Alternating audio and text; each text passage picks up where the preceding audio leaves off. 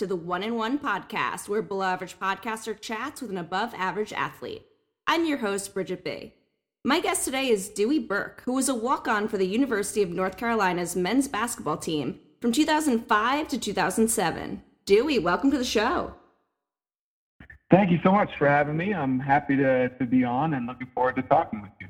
I'm looking forward to it too. My first question Where does the name Dewey come from?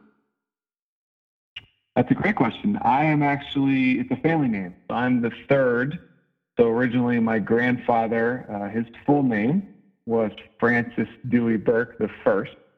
And then, uh, then my father, and I was the third. So they thought about calling me Trey or Trip, but they went with the middle name Dewey. And, uh, you know, it's funny. Uh, people don't forget my name because it's unique, so that can get me into trouble. As, as you know, you meet somebody if you don't catch their name or remember it, people remember mine because it's unique. So uh, I have to really focus when I get introduced to people. Yeah, it's true. You can't get away with anything.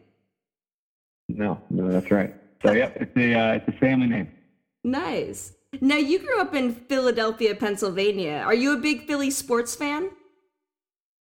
I am through and through. Yes, I grew up just outside of Philadelphia, and so I grew up going to Sixers games all the time with my dad, and grew up a big Eagles fan as well. I'm not a huge baseball or hockey guy, but certainly Sixers and Eagles, and then also followed all the local college basketball teams growing up there in Philadelphia. Nice. So 2018 was a special year for you. It was. It was. So we uh, we finally finally got our Super Bowl, and uh, even though I've been out in Denver, where I live with my wife and kids, I was uh, I was definitely a Philly Philly kid that day for sure. Nice. Are you going to raise your kids to be Phillies uh, athletic fans, or are they going to be Colorado fans? You know, it's actually somewhat easy, at least when it comes to football, that we have the Broncos are an AFC team and the Eagles are an NFC team. So you can get away with rooting for both, which I do. Uh, I like I like cheering for the Broncos as well. But when push comes to you know to shove, I'm always going to be an Eagles fan. Okay, all right, good to know. Now, are you a Pats or a Geno's guy? Neither. That's a great question, but neither. I, I grew up, like I said, just outside the city and uh, I prefer hole in the wall old Italian pizzerias that have cheesesteaks and chicken cheesesteaks. There are a couple by where my parents live that that I love. So Geno's are really commercial and in my opinion not even that good. I, I prefer the ones that have been there forever that nobody knows about. And uh, that's a ritual for, for our family when we fly back to see uh, my parents, my wife and I, the first night we always have a cheesesteak without fail. Oh, that's so cute. Now, you're the oldest of four children, correct? I am, yeah, four boys. So wow. I am the oldest of uh, of my parents' four four male children, which was complete chaos growing up, and I uh, I knew that I was never having four kids. I'll tell you that after our after our childhood, it was crazy, but uh, also, of course, a lot of fun and a lot of sports, a lot of activities, a lot of fights, a lot of broken bones, all the things you would expect. Those grocery bills must have been outrageous. Yeah, that you know what? That's funny you say that. I actually kind of realized that early on when uh, when I was like 12 or 13, when my mom would come home from the store and a lot of the food never even made it into the pantry, and she'd have to go twice a week. And I, I figured that that that probably wasn't that cheap. So that that was part of what led me to to know that I that I thought I only wanted two kids and, and certainly not four. Yeah, ugh, that's crazy. My mom, I, I'm one of three. I have two older brothers, and my mom would always complain about the grocery bills with two boys, so I can't imagine four. Yeah, no, it's, it's funny. My mom has a little pillow on their bed that says, it's inscribed, it says there's a special place in heaven for the mother of four boys. And I wholeheartedly agree. I agree too. There definitely is. Now, how did you get into basketball?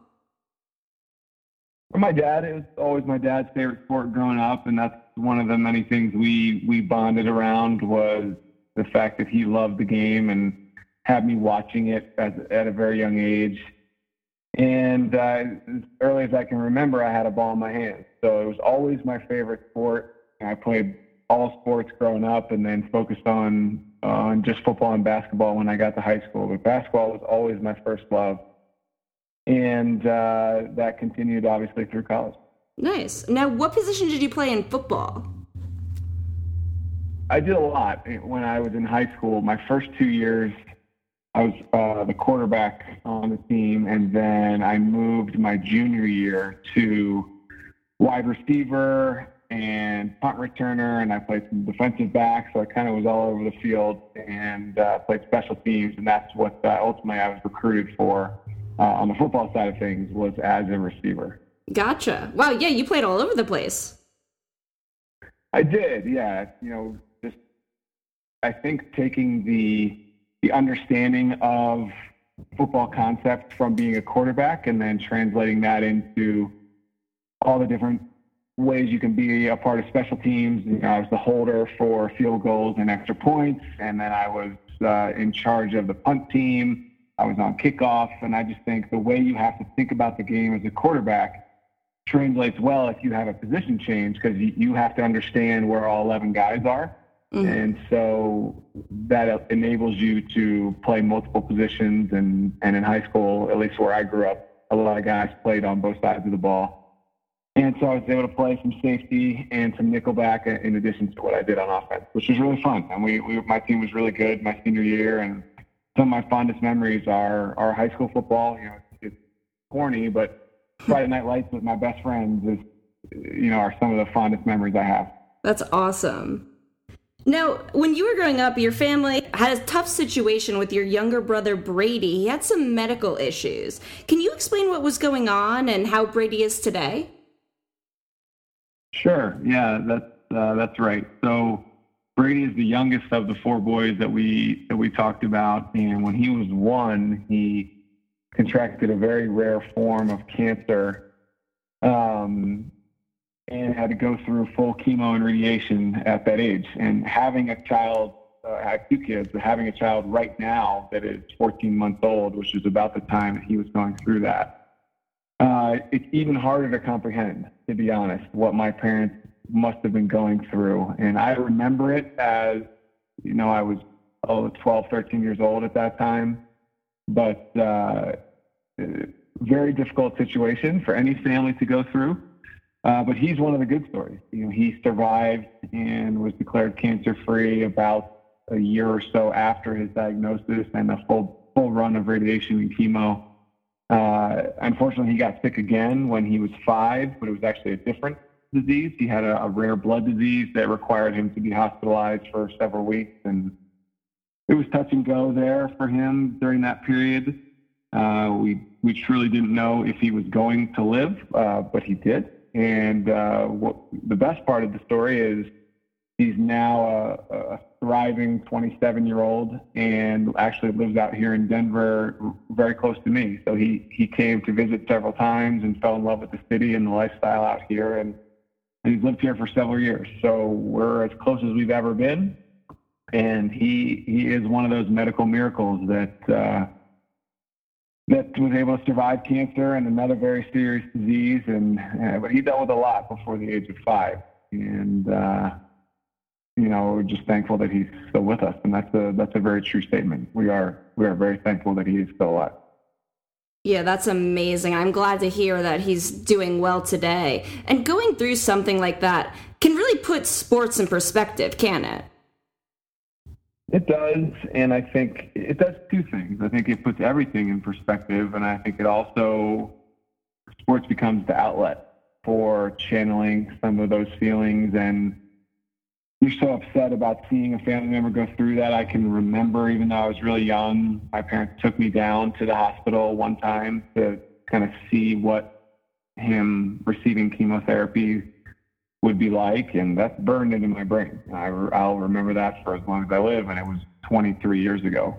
Wow. Um, so, so sports becomes less important in some sense, and then also becomes your outlet. And I remember playing soccer and playing basketball during that time, and feeling like that was the only place I could get away from it. So it's uh, look, it's it's traumatic, and we're we're blessed and fortunate because so many families that deal with pediatric cancer, uh, not so many, but a lot, uh, the kids don't make it, and then they then they're a story of why we have to ultimately get rid of that disease is because they lost a child, and and I didn't lose a brother, my parents didn't lose a child, but uh, it does happen, and uh, it's just it's devastating to watch someone that young go through that. Uh, so again, to round out your question, sports uh, sports becomes an outlet, but it is it is helpful to keep things in perspective when you see someone that sick. Yeah. Well, yeah, cancer, terrible disease. And I, I have known people that have gone through childhood cancer, and luckily they've been one of the miracles as well. Yeah, it's it's harrowing, and they uh, they should and are uh, they should be our heroes. And he, my brother, is my hero for what he has dealt with. And again, before the age of five, he went through more than most would go through in two lifetimes. So it's uh, he is a medical miracle, and uh, just grateful that that he's still here. Yeah, and awesome that he's your hero. I mean, a lot of people can say Michael Jordan, LeBron James, but Brady did a lot more than they did. You know what I mean? He has, he has, yeah, and it's. Uh, you know, as I said earlier, what what that must have been like for my parents. Now being a parent myself, I just can't even imagine. Yeah, uh, I can't imagine that either. But it sounds like you have a very strong family. We do. And I think things like that bring you even closer together and you're bonded around tragedy. Sometimes, unfortunately, but, uh, you know, we, we are very close, all four of us, my, my brothers and I, and my parents, and that's probably one of the reasons why. Absolutely. Now, moving on from that, I mean, there's not a great transition to go to, but let's talk a little bit about high school. So you attend Conestoga High School. Did I pronounce that right? Conestoga, yeah. Conestoga. Like, uh, like Conestoga, like Conestoga wagons back when they settled America, and they, that's what they rode around in horse and buggy. Those Conestoga wagons. nice. So you talked a little about football. You kind of played everywhere. You also played basketball. How was the basketball team during your time there? You know, actually, not as good as my football team. Our, football team, I, like I said, was was very good, and our basketball team was just okay. We we never made any real noise in the state tournament or anything like that. And even though basketball was my favorite sport, I would say I was a better football player, and uh, and was recruited more uh, in terms of playing in college for football, both because I think I was better at that sport, but also because of our team success we in my senior year made it all the way to the state semifinals in 4A, which is the highest level of Pennsylvania uh, high school football. So we were within a game of the state championship and lost to the team that eventually won it. So we had a great run. We went 11 and two, and uh, still the best team in in my high school's history, which is something that my friends and I are very proud of. Yeah, you should be you're an all league player in both sports. And I know you were recruited for football, but were you recruited by any colleges for basketball? I was, just not uh, not not at the same level from as I was from a football perspective. So more Division three and and schools in and around the Northeast where I grew up uh, for basketball and where I was getting Division one looks for for football and uh, we'll, we'll talk about it in a minute. But I eventually chose to play. Uh, initially, uh, chose to play football in college before making the switch. Yeah, so talk a little bit about that recruiting process for football and what led you to pick Fairfield University. Yeah, well, again, it was on the heels of a really successful senior season that fall. We we played so well that there were a lot of college coaches coming and coming to our games and coming to practices and uh, Fairfield was a school that I was interested in because of where it was, its proximity to New York City. Uh, my dad's whole side of the family is from New York City. And so I had been going up there all my life, and Fairfield was a 45 minute train ride from Manhattan. And so I was interested in being close to New York. I was still close to my family, and uh, I liked the coaches, I liked the facilities, and I thought that it would be a, a great place for me to go play. So ultimately decided to go there my freshman year. And actually, one of my best friends, who was a co-captain with me on my high school team, also chose to go there. So that was part of it too. We we decided to go together, and we were roommates our freshman year, and, and went to play football there at the same time. Now, you eventually end up at North Carolina because Fairfield gets rid of its football team. How long were you at Fairfield before that happened? Just that first semester. That's right. Wow. So you've uh, you've done your research. So we had our freshman season, and I actually got hurt, so I, I didn't play. I had to have knee surgery, so I didn't play. And I was rehabbing all fall, all winter, getting ready for the the second season. And just as the semester started, uh, this would have been the winter of 2003. Uh, they brought us all together and announced that due to budget cuts and other reasons, they were dropping the football program. And so I instantly knew at that moment that I was not going to stay there and that I needed to find somewhere else to go. And, and something interesting had happened along the way during that August preseason camp before I got hurt and then even that fall is I, I realized something. I realized that I didn't love football. I liked mm. it a lot and I liked playing. But what I actually loved about football was playing with my best friends that I grew up with and playing in high school all together. And uh, it was an learning experience discovering that you don't love the game. You like it a lot. And to be a college athlete, you can't like it. You, you have to love it because it's a 30 to 40 hour a week job. And if you just like it, it's going to be a burden. And so what happened during the time when I was injured and rehabbing is I really rediscovered my true love as it relates to sports, which was basketball. And I, I recognized during that time that I didn't want to play football in college, that I, that I really wanted to play basketball because that was the sport that I truly loved. And so the way that everything transpired with football being dropped was actually the best thing that probably has ever happened to me in my entire life because it set me down a path of getting healthy from my surgery and then working to get my, my basketball skills back and look to transfer to play basketball somewhere. Uh, so, good lesson in life, right? Something at least that would be perceived to be terrible happens with them taking football away from us at Fairfield was without question the best thing that ever happened to me. Yeah, that's pretty funny to look back on because when that happened, you probably weren't thinking what was going to be in the future for you. That's right. I, I certainly felt lost. We all did. We didn't know where we were going to go. Those of us that had scholarships, would they be honored? How would they How would they handle that piece of it? And uh, you know, luckily, I relied on my parents, and and I figured out somewhat quickly that I wanted to transition back to basketball, and so kind of set out on a path of looking at schools where I wanted to play, and you know, obviously had the academic side of it to take care of as well, and and that's that's kind of how that went. But I, you know, it didn't take me long to make the decision that wherever I was going to go is I wanted to play basketball there.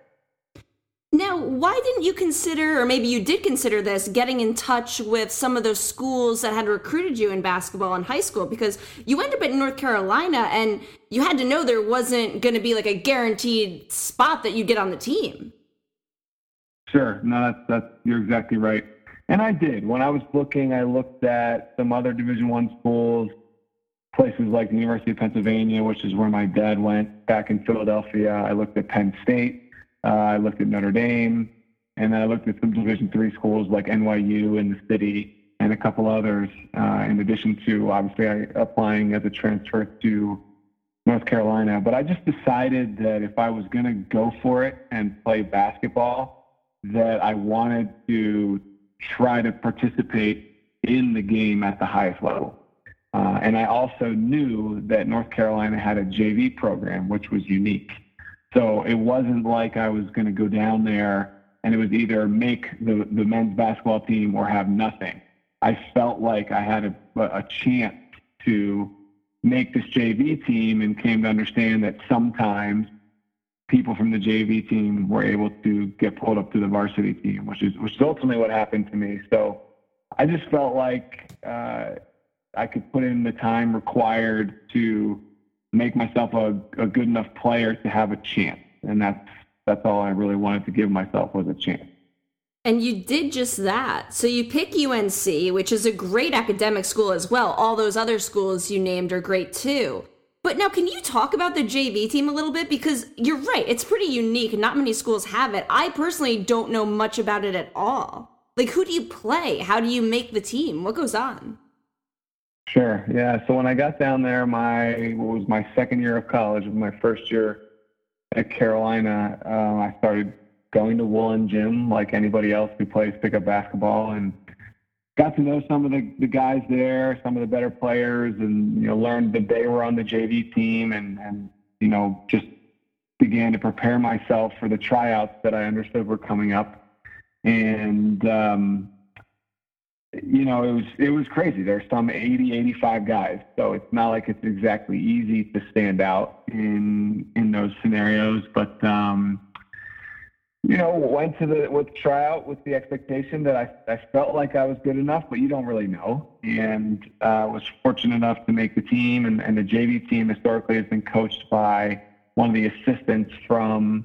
Uh, from the, the men's basketball team. So one of Coach Williams' assistants was the head coach for us and I uh, was fortunate enough to get picked and and or you know, really earned it is the right way to say it right I, I earned my opportunity earned my spot and and then played JV for two years and and played well I you know I had a good a good two year run playing uh, on that team I started every game and uh, you know that eventually led itself to having the opportunity to to get called up and, and practice with the with the main team and then see if Coach Williams wanted to keep me.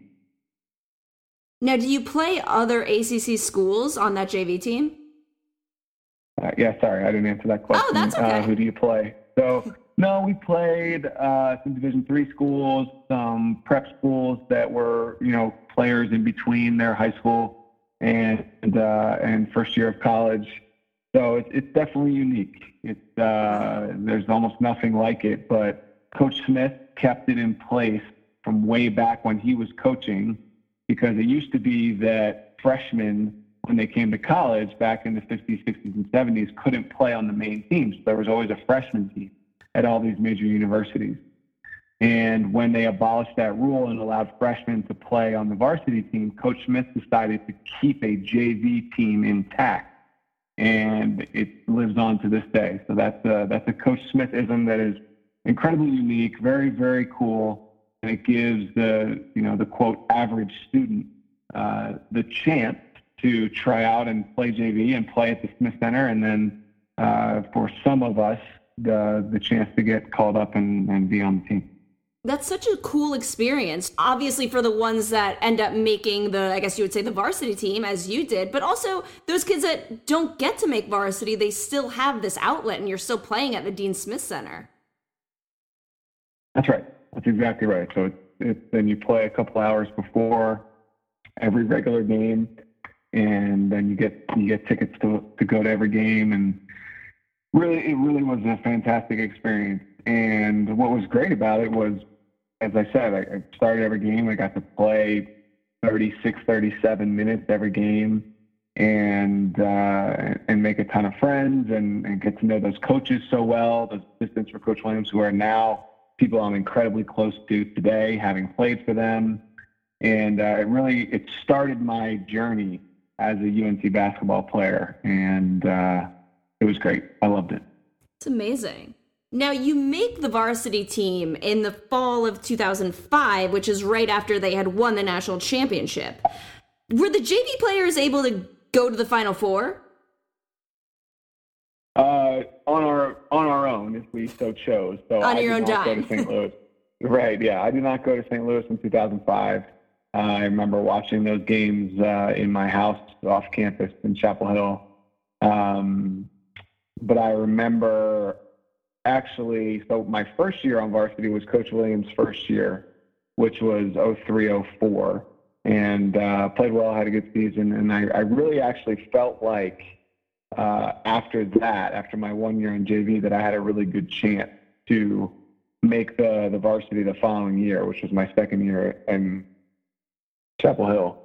And so I, I stayed there all summer and worked out and played with the guys as much as I could. And but I ended up not making it. I was the last cut. They ended up taking a another guy who was who was bigger than me, and size matters in basketball. Mm-hmm. And so I was the last cut and, and had to play JV again. And and look, I was devastated when that happened because I felt like I had worked as hard as I possibly could and and had put my best foot forward with an opportunity to make it. And then when you you pile on top of that that that team goes on to win the national championship, and and I was the last cut, that was hard. That was that was very difficult to to mentally wrap my head around. But it it drove me. It it helped me work even harder than I think even I thought I could.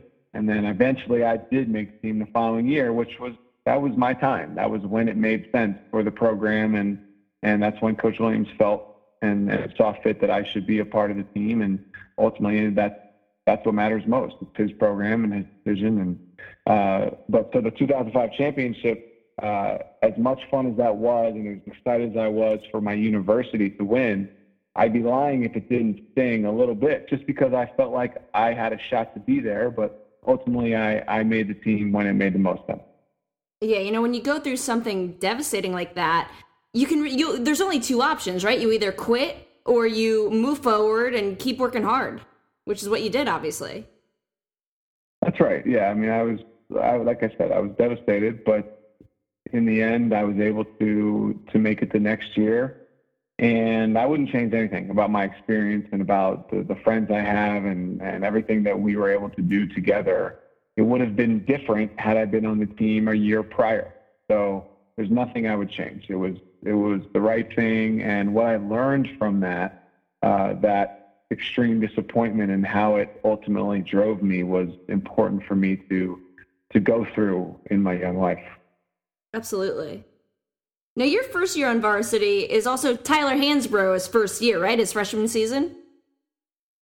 That's right. Yep. So my my first year as a walk on, which was my junior year, coincided with that 2005 recruiting class that perhaps Coach Williams' best ever or or close to it, which was Tyler Hansbrough, Marcus Ginyard, Danny Green, Bobby Frasor, and Mike Copeland. And uh, so I I was joined the team just when they did, and those are some of my best friends in life. Uh, particularly uh, Bobby and Marcus and Tyler were uh, extremely, extremely close to this day.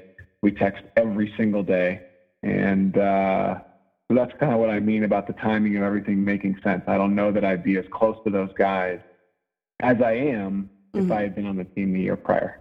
Yeah, that's a really good point. And actually, I've had Bobby and Marcus on the podcast in the past.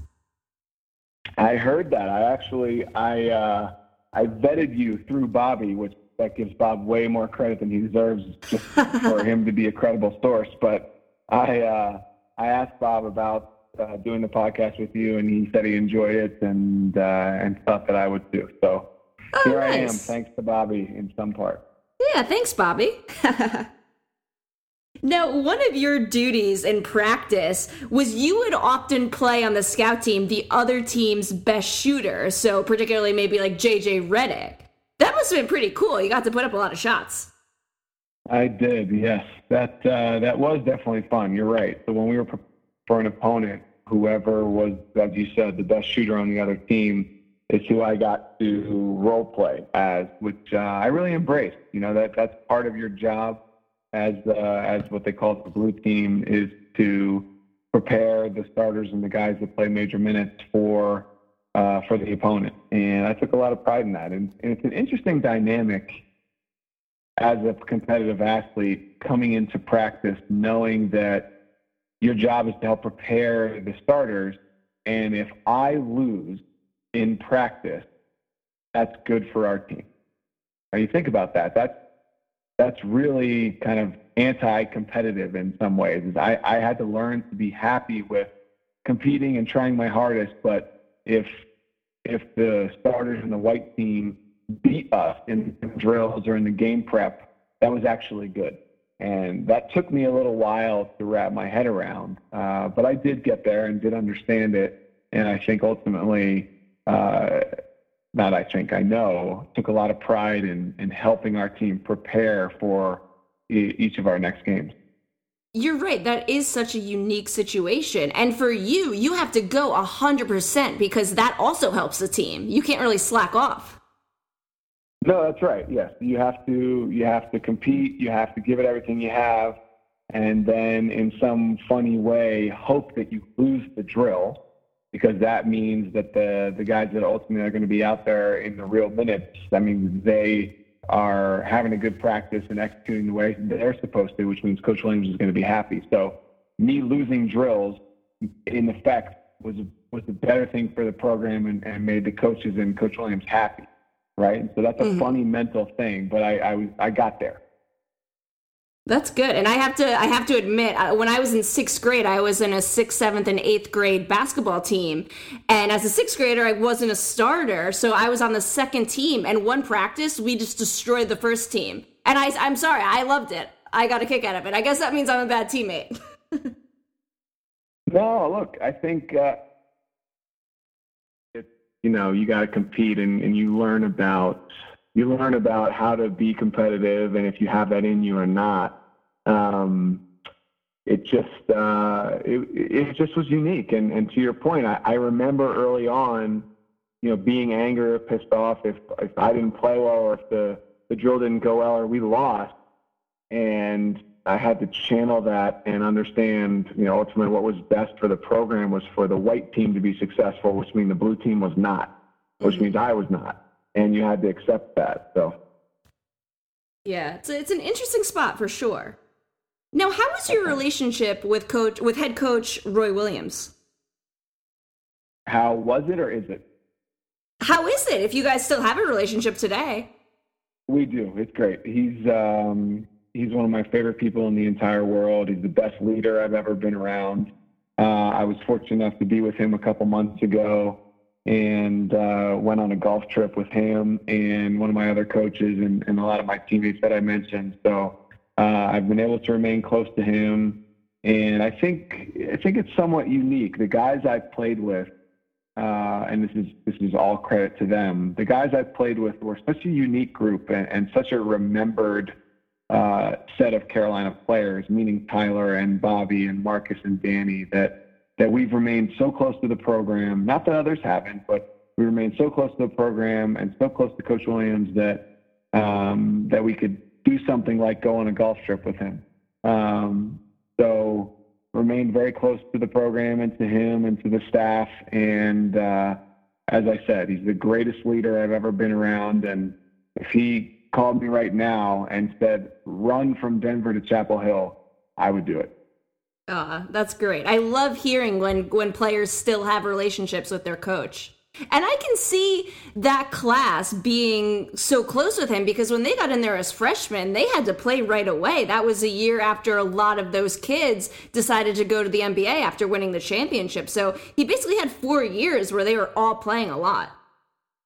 That's exactly right. And, and that 2005 2006 season is one that I we constantly get asked about because even though we didn't win a national championship, for whatever reason, that's a lot of people's or one of a lot of people's favorite Carolina teams of all time because the expectations were low. We lost all these guys that were NBA draft picks and and drafted in the lottery, and we defied expectations to the nth degree, and uh, and that obviously culminated with the senior night win at Cameron when we beat Duke when they were ranked number one and had JJ Redick and Sheldon Williams and all that. And it's really cool. It, it's really it was really special to have been a part of that team in my small way. And and I think that that started the love affair between Carolina fans and that 2005 recruiting class that for them obviously ended in the national championship in 2009. And I will tell you that when I, I usually say we. When we won it in 2009, I wasn't on the team, but it felt like I was. It felt like it felt like I won too because some of my best friends, you know, reached the top of of Everest in your in your respective sport. So it uh, it was a special group. It really was. Absolutely. Yeah, you came in with those guys. You should feel like you're a part of it. Yeah. Yeah, it was uh it was really cool. Now you mentioned the win at Duke on senior night what was being a part of that Duke Carolina rivalry? Oh, it's the best in sports. I don't care what anybody says. Nobody can sell me Yankees, Red Sox, or Alabama, Auburn in college football. It's the best rivalry in college sports. And I. I think Coach Williams put, yeah, it is. And, and Coach Williams puts it really well. And I understand that he says this when he is recruiting. He he tells kids that are prospective players for us. He says, look, you can go to many schools and you can play in big games and rivalry games, but here's the difference. If you play in a rivalry game in pick a state, say you play in the Michigan Michigan State game, everyone in Michigan is going to know who won the game last night. Pick another state, same thing. But if you play in the Duke Carolina game, everybody in the world knows who won that game. And that's the difference. It is the preeminent rivalry in college sports and college basketball, and it's not even close. Uh, and I'll tell you, being a part of it, it feels that way. It's just different. Duke Week is different. The practices are different. The day of the game is different. The hype, the way you feel, the butterflies, all of those things. Uh, and that's that's what makes it so so amazing. Is down to every player on the bench, every member of the staff, every manager. It's just a different deal. It's it's bigger than every other game. It's bigger than even the, the whole sport. It's bigger than college basketball. It is the preeminent rivalry in sports, in my opinion and uh, it is it is a true blessing to have been a small part of it. Yeah, I agree. It's that game that even if you're you're not a fan of either team, it's that game that you're gonna make a make a point to be on your couch at 9 p.m. to watch it. That's right, and, and like I said, that's Coach Williams' point: is, is everybody's gonna know that you played in the Duke Carolina game and who won. Whereas other rivalries, they just can't say that. They can't truthfully tell you that you're going to be able to play in the greatest rivalry in our and the greatest rivalry in all sports. And he can say that. And obviously, Coach K can as well when they're recruiting. Is getting to play in that game is an incredible recruiting tool because it is the game. You know, we play them twice, maybe three times a year, but it is the game. Absolutely. It is a great recruiting pitch. No wonder both those coaches get so many great players. yeah, they they do okay. Now, with that rivalry, you were actually on the court during the Gerald Henderson Tyler Hansbrough incident, weren't you? I was. Yeah, that was my last home game as a senior, my senior night, and uh, I was on the floor for that. Uh, people ask me about that quite a bit. You know, the, the interesting thing is to to answer questions I'm sure are coming. Um, I didn't see it happen live. Uh, if you watch the replay of that, Tyler shoots the free throw and uh, then goes in. There's a scrum for the ball, and he ends up uh, ends up with the ball and goes back to put it up. And if you watch, he gets stripped of the ball on his way up, and then the ball flies away. And as he's up in the air, he then gets hit in the face. And I mentioned that the ball got knocked away because that is where my eyes went. Mm. As the hmm. ball left his hands, it got slapped out of his hand. My eyes followed the ball and then I looked back and he was on the ground. So I didn't oh, wow. see it live, right? All I knew was he was down, and if you watch the tape, I kind of saunter over there to check on him, and then he rolls over and he's covered in blood, and then everybody knows what ensued from there. But I get asked a lot, you know, how come you didn't go after somebody, or if you had it again, would you do it differently? And the absolute truth is, I didn't see it. I didn't see it happen. You know, so for all I knew, he he could have fallen to the ground and hit his hit his face on the floor, and that's what caused that. Now, obviously, when he got up and was as mad as he was, I had the inclination that something had happened, but I didn't know. I didn't know what had happened until afterwards, after the game, seeing the tape of it. So, uh, but hey, it's a, it's a crazy moment uh, of the many in the rivalry, and uh, it's you know it gets replayed every single time we play them and there I am uh, holding him back from going after any Duke player he could. So I guess it's uh, in a funny way, it's a way to always be remembered and relevant as it relates to that rivalry. Absolutely. And hey, good for you for holding him back. He's a big guy. He could have done some damage, maybe gotten suspended, which didn't happen. So good on you.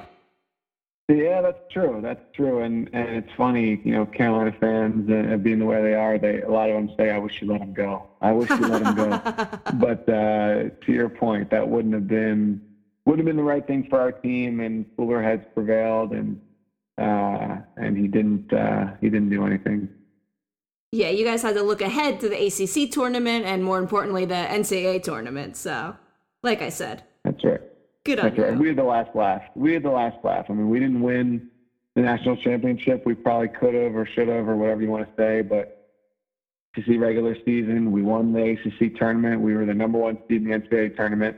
Duke won none of those things, and they were knocked out very early in the NCAA tournament. So ultimately, our season was dramatically better than theirs, and uh, and Tyler obviously went on to have uh, perhaps the greatest career in, in the history of college basketball. So at least in the conversation. So we ended up fine. We had a better season, and he certainly had a, a fine career. So. Yeah, for sure. Yeah, I think Duke lost to VCU that year, and you guys made it all the way to the Elite Eight. That's right, and and should not have lost in the Elite Eight, but uh, but we did. Yeah, tough game. Do you remember scoring your first points and how that felt? I do. I do remember it. Yep, it was uh, it was a layup. I I stole a pass when we were on the defensive end and went down and laid it in. Uh, so I I definitely remember it. Um, the whole thing is surreal, right? I mean, as we've talked about through this conversation, I was a, a football player from Pennsylvania going to school in Connecticut, and then a couple years later, I was playing at the Smith Center for for North Carolina wearing that jersey, playing for Roy Williams and, and scoring in a real game. I mean, that's it's pretty crazy when you stop and think about it. Uh, you know, a lot of work went into that, but it's pretty crazy that that the, the journey that I went on for sure. Absolutely, very unique. Yeah, yeah, and like we said before, you know, as we've gone through sort of chronologically, you can see why I say Fairfield dropping the football program was the best thing that ever happened to me because it it led me to, to Carolina and, and Coach Williams and and all my friends that I've talked about. And yeah, arguably you end up on the best basketball team in college, for, or I should say the best college basketball team. right, and for the best college coach. So uh, it was uh, it was a great path to go on. Absolutely. And you hit a three against uh, UC Santa Barbara after being, you know, the scout team, the shooting guy, got one in in the actual game. That's awesome. Yeah, no, I did, and and uh, made made several threes throughout my career, and you know, became kind of a running joke that uh, you know I, I shot the ball so much in practice, being on the scout team and and pretending to be the other team's best shooter. That when I got in the real games, uh, I, I didn't have any problem shooting then either. So it was always a running joke that. Uh, if you were looking for a pass from me when we were in the game, you uh, you probably should have looked elsewhere because I was going to shoot it most times. That's awesome, as you should have. Now you had mentioned um, senior night. One thing I love about Roy Williams is he starts all the seniors on senior night. It doesn't matter if you're a scholarship player or a walk-on. So I'm assuming you started that game. I did. Yep. Yeah. The last last home game in 2007 against Duke. So I did start that game, and and we played great. We came out very strong. I started with my fellow seniors who were Wes Miller and Reyshawn Terry. We graduated together, the three of us, and uh, we never we never trailed in that game. We played great, came out strong to start, and uh, and really was never that close. So that's something I'm certainly proud of was was being able to start that game and also that we won and that the win gave us the ACC championship uh, as well. So that was all, all very cool. Great memories. That's amazing. And I love that it doesn't matter who you're playing. It doesn't matter if it's Duke or the last place team in the ACC. He's starting the seniors. I absolutely love that. That's right. And he's uh, he's a nostalgic guy and it's something that he carried over from Coach Smith and he just believes that seniors regardless of scholarship or not or how long you've been there uh, you deserve to have your moment and deserve to start. And uh, certainly something I'm very thankful for because I was given that opportunity. Did your family go to the game? They did. Yep. My all my brothers and my parents were there, and uh, and it's cool. You know, after you win that game, and everybody stays in the stands, and you get to give a senior speech where you have the opportunity to thank a lot of people that helped you get there, which I was able to do, and and talk about my brothers and my parents and my teammates and thank Coach Williams and, and all those things. So it's uh, it is a very very cool tradition that we have. Absolutely. Now you graduated in 2007. It's been what 13 years. What have you been up to yeah. since college? Thanks. Yeah, it's been a little old. Um, so I, right out of college, stayed in basketball in, in some sense, doing camps and clinics and and training young players back home in Philadelphia. Um, but my now wife, who was my girlfriend at the time, who's also a Carolina graduate and was an athlete, she uh, she ran track she grew up in Denver, Colorado, and always wanted to get back here eventually. So she and I moved back here in late 2011. And I've been in private equity and, and in the finance world ever since. So going on nine years now. I have my own company uh, called Luxury Asset Capital that uh, that I run. We have an office here in Denver. We have an office in New York City, and I uh, have 12 employees. And uh, just trying to, to build a good business and obviously raise my kids. And uh, we really like it here. Denver's a great place to raise the family. And I mentioned my brother Brady's here. I have another one of my brothers, Brendan, is also here. So two of my three brothers live with me uh, not not with me, with me, but live in Denver, mm-hmm. and we love it. It's been great. Wow, the Burkes go west. I like it. That's right. That is, uh, you know, it's it's good for my mom. If we're not going to be home in Philly, at least three of us are all in the same place. So she only, my mom and dad only have to make one trip. That's a good point. Yeah, you can uh, kill three birds with one stone. That's right. That's right. good place to live. Now, how closely do you follow the UNC basketball program today? Oh, extremely close. Extremely close. I mentioned that uh, I've stayed stayed close with uh, with the staff and with Coach Williams, and uh, never miss a game, never. And uh, I've been doing podcasts with Inside Carolina for a number of years, so that has kept me close to it as well, and have enjoyed doing those and and giving my reactions and thoughts to how the guys are playing and how the team is doing, and then also answering questions. So I've uh, I've certainly stayed close to the program and wanted to, and enjoyed my time uh, as an alum, but also doing stuff with Inside Carolina, as I said. So no, I don't I don't miss a game. Even if I can't watch it live, it's on the DVR, and and uh, and I can honestly say I have not missed a single game since I graduated. It's amazing. Now they've gone to the Final Four several times since you graduated. Have you made it out to any of those? Everyone, yep. Wow. So we uh, graduated in 2007. We went in 2009 to St. Louis when we won it. Uh, then obviously we were back in 2016. I was there with my wife uh, while she was pregnant. She was a good sport about coming and doing that. And that's obviously when we lost to Villanova at the last second uh, and then came right back in 2017 in Phoenix and uh, and cut the nets down there. So yeah, every time that we make the tournament and start going on a run, I'm there to support and support Coach Williams and try to be there in person as much as I can. That's awesome. What was your reaction though when they lost at the last second like that? Know, that was a gut punch for all of us, but I would say in particular for me being from Philly, right? And Villanova is 10 oh, minutes yeah. from where I grew up.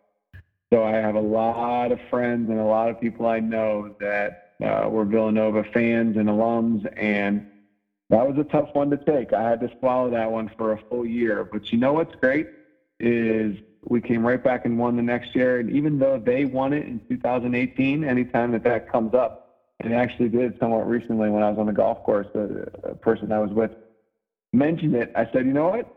2016, that was a great shot, but at the end of the day, if you walk into their gym, they've got three banners, and if you walk into ours, we've got seven. nice. That's all you need to say. yeah, I was happy for those guys that they came back and won it in 2017. Incredible. I, I'm not sure people realize how hard it is to make a run in that tournament. And and here's a great way to think about that. That class that we talked about of 2005, Tyler Hansbrough and, and those guys, uh, their freshman year they lost in the round of 32. Their sophomore year they lost in the Elite Eight. Their junior year they lost in the Final Four to Kansas, and then they finally won it their senior year. And as many games as those guys won, they had to have those growing pains and, and lose several times to get ultimately to where they cut the nets down.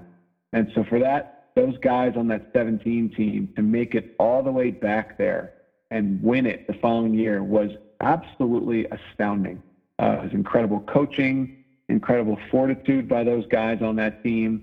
Uh, you know, and if anything, the only regrets you have is that Marcus Paige and Brice Johnson didn't get a ring because you felt like they deserved it, and it got snatched away from them in 2016. Uh, but that's how it goes. That's that's sport. Mm-hmm. That's life. Uh, but for those guys to get all the way back there in 17, and for Coach Williams to have three rings now as a coach, truly remarkable. Absolutely. And yeah, it is sad for those two players. They, you know, represented the university well. They played the game the right way. It does think that they didn't get a ring. It does. It does. But you know, I don't have one either. Not that I'm anywhere near the player or or did anything close to what those guys did. But you know, we don't all get to have one, and that's the mm-hmm. way it mm-hmm. goes. Yeah, and it's not the end of the world. No, no. The experience is what it's about. Absolutely. Dewey, I've loved our conversation. I like to end the podcast with a couple fun questions. How does that sound? I love it. Let's do it. All right. What's your favorite movie? What is my favorite movie? That is a great question. Um, hard to pick just one. Uh, there's a cult classic movie called Boondock Saints that I really, really like. Um, I love the movie Rudy. Um, I love Gladiator, certainly. Uh, I love Blood Diamond. But if you made me choose one, I think I would go with the one I said first. I would say Boondock Saints. Okay, I haven't watched that, but I've heard great things. Yeah, it's good. It's it's uh, it's about some Irish Catholic brothers in Boston. I love it. Nice. what is your favorite place in Denver? What is my favorite place in Denver? I would say it's the golf course, the country club I belong to. Uh, it's called Lakewood Country Club. Uh, that is certainly a place I go to, to get away from work and and enjoy getting out there and spending four hours on the golf course. So that's definitely it. Nice. Now you're married. You've been married for a while. Where did you go on your honeymoon? We went to Italy for two weeks, and it was Ooh, that's a good one. still to this day the best trip of our lives. We uh, we went all over Italy, spent time in Rome. We went up to Venice, and then we took a flight down to Sicily and spent time on the beach. It was magical. Nice. All right, last question. If you could have dinner with anyone, living or dead, who would it be? Just one person? You can name a few if you want to. That is a great question. I would probably actually say Coach Smith. Uh, you know, I got to know him a little bit while I was a player at Carolina, but he was obviously retired and wasn't around as often. And I would I would have loved to have sat and had dinner with Coach Smith and talked to him about how he arrived at all his beliefs in terms of leadership and coaching and hear stories about the guys that played before me and hear stories about Jordan and all those kinds of things. So that would be my choice. That's a great answer. I love that Coach Smith left every player $200 in his will so that they could have a nice dinner on him. Even me, who never played for him by many years. He left oh, it for so, every single one. Oh, it was every UNC player. It wasn't even just his players. Every player. That's even more amazing. Wow. Yeah, remarkable man. Absolutely. What a class act. Yeah, yeah, in the truest sense of the word. For sure. Dewey, thank you so much for making time out of your day for being on the podcast. It was great. Bridget, thank you for having me. I appreciate it. Hopefully, I didn't uh, ramble on too long, but I was very happy to join you. Thank you. All right, everyone. That was my chat with Dewey Burke. Hope you enjoyed it. Really interesting to hear about the progression of his career from originally being a college football player to going to Carolina, being on the JV team, and then ultimately making the varsity team. I'll be back soon to speak with another outstanding athlete.